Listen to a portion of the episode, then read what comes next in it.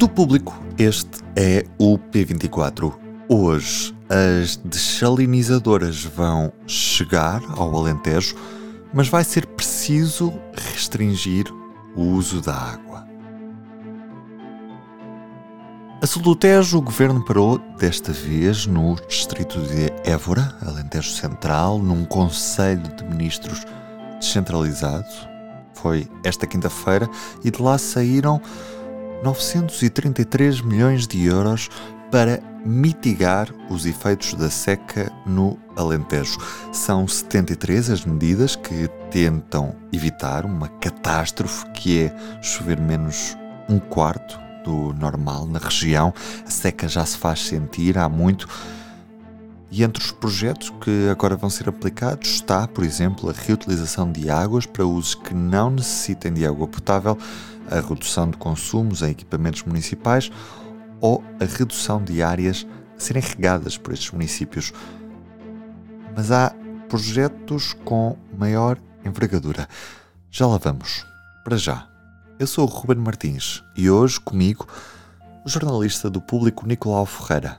Viva Nicolau! Olá Ruben, bom dia. Vamos então conhecer a proposta do governo para enfrentar a seca no Alentejo. Ontem o que foi aprovado uh, no Conselho de Ministros, que ocorreu especialmente uh, em Évora, foi uh, no fundo um pacote de 73 medidas. Este pacote está englobado no Plano Regional de Eficiência Hídrica do Alentejo e passa em parte por um, dar mais, no fundo, espaço de manobra hídrico a nível da agricultura do Alentejo, não é? A maioria das medidas uh, são para a agricultura.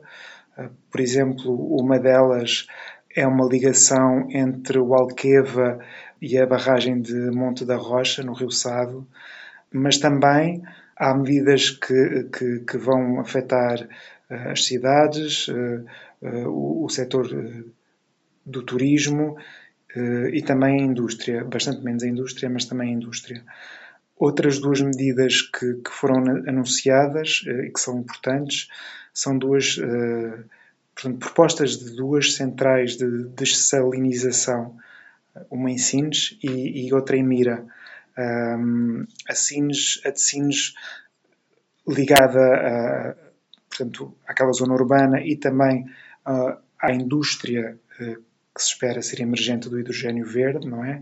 Eh, e outra em mira aí mais realmente para o setor agrícola.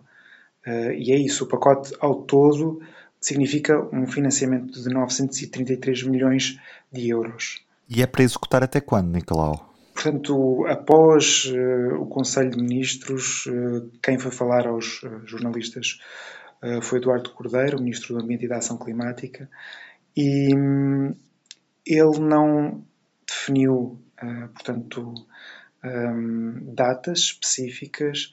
Uh, o público teve acesso ao documento provisório do governo, uh, portanto, com as medidas, e, e, e não verificamos, um, portanto, quando é que as, o prazo de execução das medidas, tanto que Eduardo Cordeiro diz justamente que, no fundo, até lá vai ter até as medidas estarem uh, portanto, no território feitas, con concretizadas, uh, até lá vamos ter que isto é uma situação, vamos ter que necessariamente adotar políticas de condicionamento à utilização de água. Uh, portanto, isso, essa, essa questão está em aberto. Quer isto dizer que não se vai fazer uma desalinizadora em Sines no próximo ano, não é? Portanto, isto são medidas de muito longo prazo, imagino eu. O que eles dizem no documento é que são medidas de curto e médio prazo, não são de longo prazo. Então, uh, temos esta dimensão temporal uh, relativa, não é? Em relação às, às centrais de desalinização, há um processo maior de, um, portanto, encontrar uh, os locais, uh, compreender exatamente as necessidades. Uh, por exemplo, a central de Mira vai ter financiamento privado, portanto, há, um, há um certo, há, há um número de passos a dar até à, à concretização destas, uh, destes projetos uh, específicos. Nicolau, este projeto de Mira tem financiamento privado, como disseste. O que é que justifica esse financiamento de privado a este projeto em específico? No caso da central de Mira, o objetivo desta, desta central é, portanto, dar água para uh, uh, as atividades agrícolas que existem na região e impedir que estas atividades estejam a retirar água uh, que de outro modo iria para consumo das pessoas.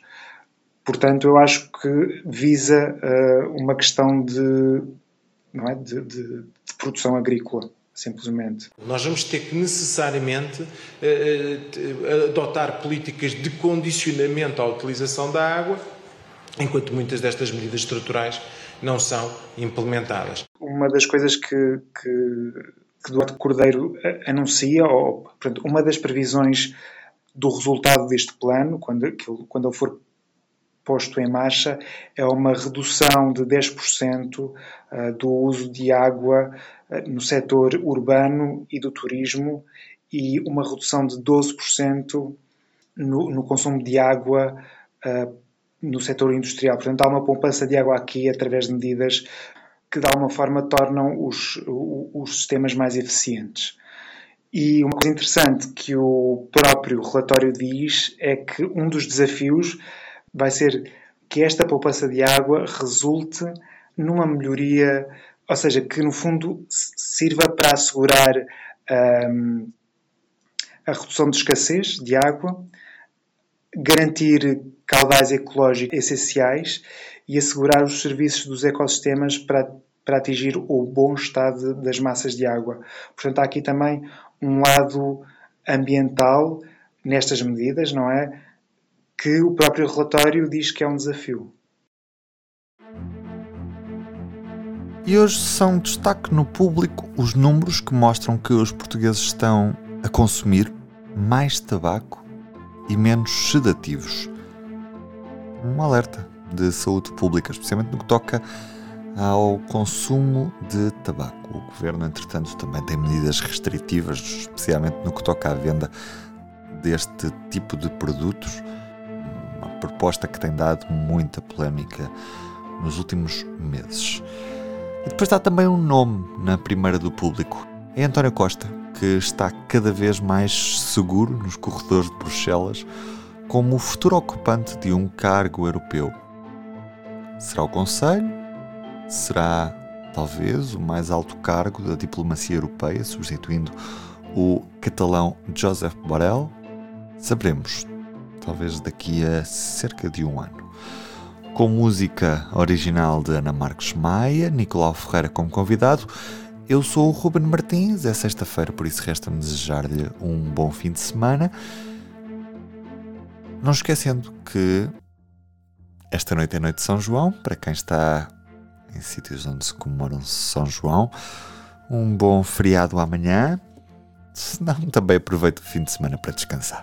Até segunda. O público fica no ouvido.